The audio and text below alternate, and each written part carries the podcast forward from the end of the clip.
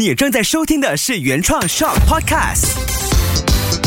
Shock，大家好，我是陶晶莹，非常欢迎您收听我的奇幻旅程。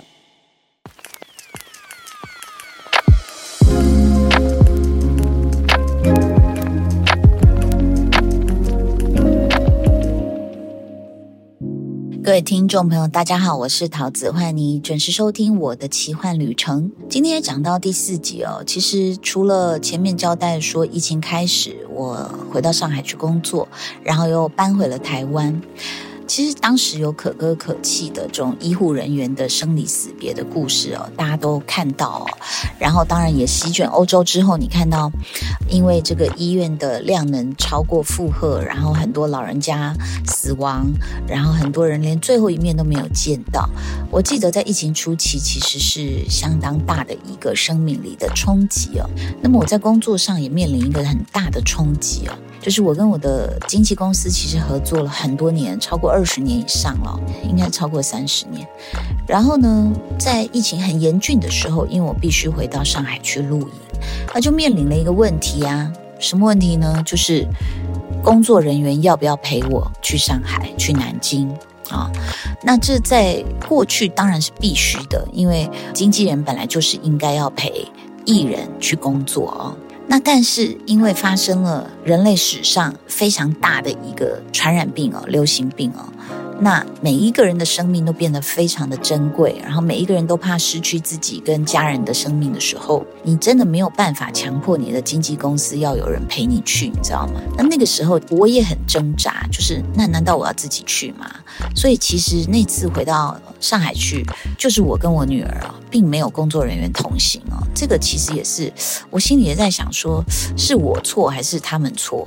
就是会有那种矛盾产生了，你知道吗？因为非常信赖的工作人员，你会感觉他们丢下你，但是当然这是你自己的选择，因为经纪人也说你也是可以选择不要去做这个工作。那但是因为我也前面也都录了四季了，我觉得不去做好像也不太对这样子。那当然，其实最强大脑也没有勉强我，他说这是你的选择。那我当然是希望去录哦。那但是就是我史上第一次没有经纪人陪着我去。工作，那当然他们就安排了在内地的工作人员可以陪着我去露营啊。那就是在我出关之后，他来到上海我的家中接我这样子。那我觉得这个其实对。在很多的职场或是家庭，一定面临到一个这个奇幻旅程当中的信任危机哦。因为我也听到有那种，就是在我前几集有讲，就是说，哦，那个夫妻就相隔两地了，然后因为这个移动啊，travel 太危险了，所以大家就不动了。那不动的情况下，你可能夫妻，比如说一个人带着一个刚出生的孩子啊，另外一个人在远远的国度里面。那你就不回来，那所有的辛苦都一个人承担的时候，有时候这段关系就被考验着。那工作也是一样，呃，其实一直到很后来发展出所谓的 work from home，一开始是在这个美国西部哦，包括像是很多就是电子业哦，那他们可能就是。没有办法跑到办公室，所以大家就 work from home。work from home 其实，在某些管理阶层当然是可以啊。那再有一些，其实它已经半自动工厂的，那或许也是可以这样子，减少大家移动，减少大家传染的这样的一个机会。那但是久了之后呢，我觉得往好的发展就是。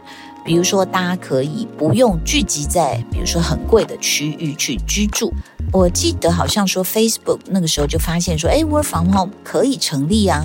我们很多决策可以透过这个，你看，像是这个 Google Meet 啊，或者是 Zoom 啊，就是这些软体，后来居然就是赚了大钱哦，可能比这个阿里巴巴还要赚钱哦。那远距的这些开会的软体，就是变得非常非常的需要了哦。那在这样的过程中呢，你看旧金山算是一个生活消费指数非常高的都市。如果说你的这些工作人员他都必须啊在湾区去上班，然后住在那里的话，那真的是太贵了。所以后来呢，当这个几大公司呢，可能微软啊，可能 Facebook，很多的这个呃 Google 啊，他们就会觉得说，哎，我们不用让我们的员工都来承担这么大的生活费用，所以大家就可以去，比如说你住在别州都行啊，你可能比如说两礼拜来付一次职，那或者是你可以住在别的比较不那么贵的城市。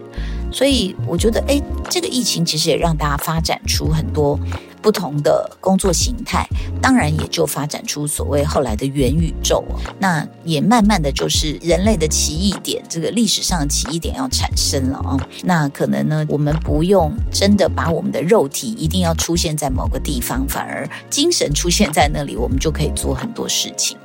那你看这个奇幻旅程，如果真的要讲到演艺圈的工作的话哦，其实很多的演出就停摆了哦，因为其实，在演艺圈来说，线下的演出是非常的重要。你说，包括像以前我们就有的签名会啊、签书会啊、哦，还有签唱会啊、哦，然后小型的歌友会、新歌发表会啊、演唱会啊，全部都不能举行嘞，所以很多的歌手就变成什么？那个大厨师啊，很多会煮菜的。我看像潘雅、蔡健雅，他已经从这个甜点啊、烘焙啊，啊，到几乎都会做了。然后呢，很多人都会这个做出一桌子的菜，或者是会打毛线帽啊，会织毛衣啊，然后这个会画画，就发展出很多的才艺。那当然，艺人没有工作的时候，经纪人也没有工作。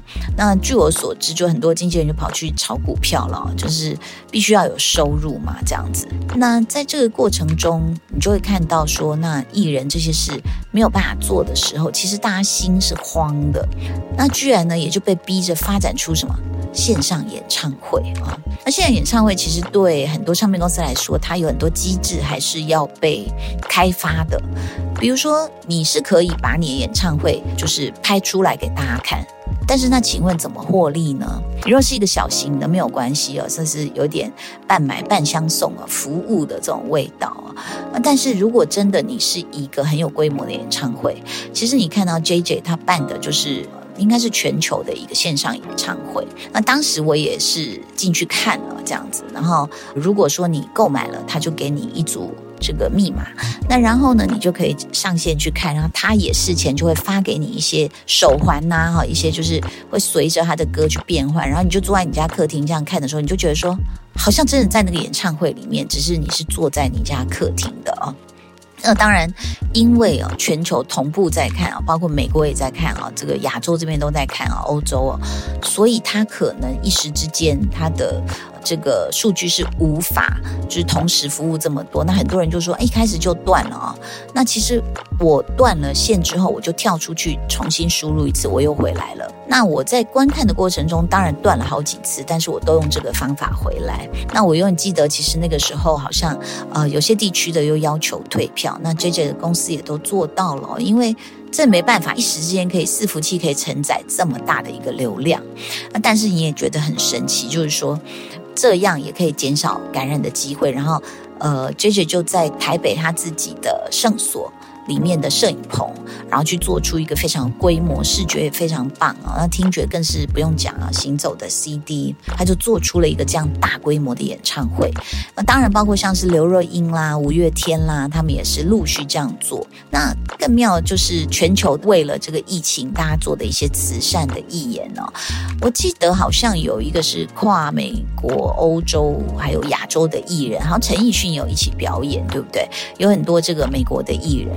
那这个其实我们私底下都知道，它背后是有一个小秘密，这也是公开的秘密哦。就是说我先随便讲，比如说 Sting 他弹贝斯啊，然后跟 Elton John 弹钢琴，然后他跟陈奕迅合作，那这是三个地方。那你在 IG 上面直播，你都知道，比如说五月天他们二十五周年在直播的时候，你就知道它是不可能同步的。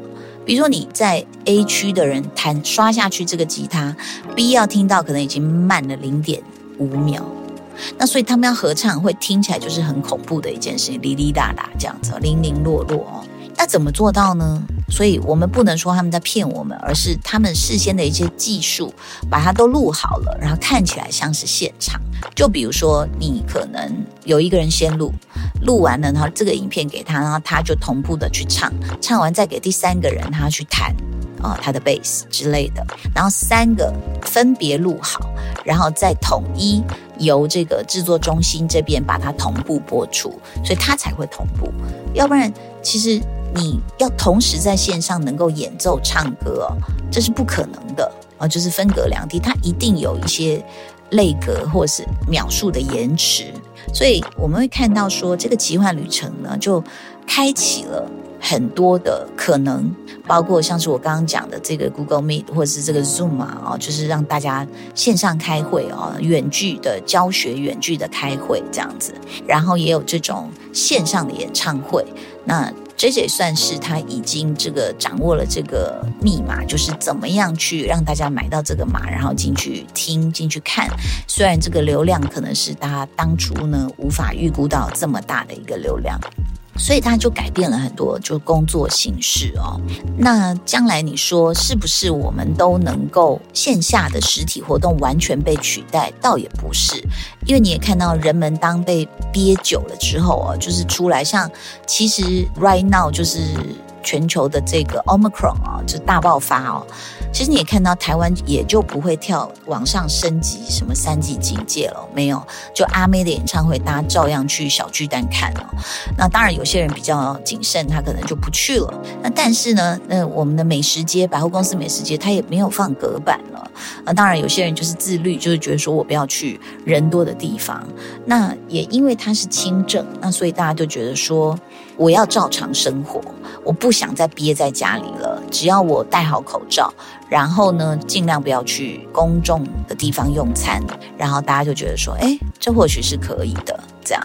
那目前我们现在度过，就是希望把这个 COVID-19 变成流感化，就变成我们的呃流行性感冒，那大家也就不会这么有压力哦。那所以你看，这个两年我们大家撑过来真的是不容易，因为我记得一开始大家被关在家的时候，都会讲说。哎呀，都快得忧郁症了，好闷哦！有些人得恐慌症了，心跳加速，睡不着啊。然后因为看到全世界死了这么多人，大家都会觉得是不是打开门跟别人接触就是非常非常危险的事情哦。一直到现在，大家可以就是做好自己该做的，你的体温要量，然后我们像台湾的话，就是扫 QR code，就是你到每一个店的那个足迹都要去报告，然后呢再来你自己勤洗手，然后作息。正常，然后像我现在每次录音，我都会泡一杯维他命 C 啊，不但是喝水补充啊，然后也增强抵抗力。或是像我记得疫情的时候开始的时候还没有药的时候，大家就会说啊，要吃什么喝什么对免疫力抵抗力比较好。那我最近呢是会泡一小包绿茶粉跟一小包柠檬粉，那那个柠檬也是浓缩，就等于是一颗柠檬的维他命 C。那据说在功能性医学里面也是讲说这个对抗。COVID-19 的这个病毒是非常的有效，那所以就变成说，在这个奇幻旅程，大家的奇幻旅程里面，我们改变了我们的日常，我们要开始调整啊，这个是很大的一个调整。那我觉得其实大家都调整的蛮好的，而且在这样的一个过程中啊，你会改变了你的生活形态，就是你跟家人的相处时间变多。那很多人就因为这样子会。更珍惜跟家人在一起，而觉得很好玩。但是可能也更多的父母是觉得很累啊，哈，因为小孩每天在家里这个叽叽哇哇叫啊，然后就啊乱跑啊，很吵啊，然后没有办法真正工作啊。所以你在网络上也看到很多人，比如说他上半身穿着西装，这个很严肃的新闻主播正在跟这个新闻台连线，突然门就被打开，然后那个婴儿就坐着那个婴儿车，爸爸爸爸进来，然后妈妈赶快冲进来，把小孩都拖出去，像这种画。面哦，而且我知道这个疫情期间，很多人录 podcast 或者是玩这个 Clubhouse，所以家里几乎都有这个录音设备了啊，就是或者是都去买了这种完美的灯哦，都在家里面开始自己拍这个 YouTube，或者是自己录 podcast。所以你看，一切都改变了，我们的表达方式、沟通方式都改变了。这个奇幻旅程，你也参与了吗？我们下周见。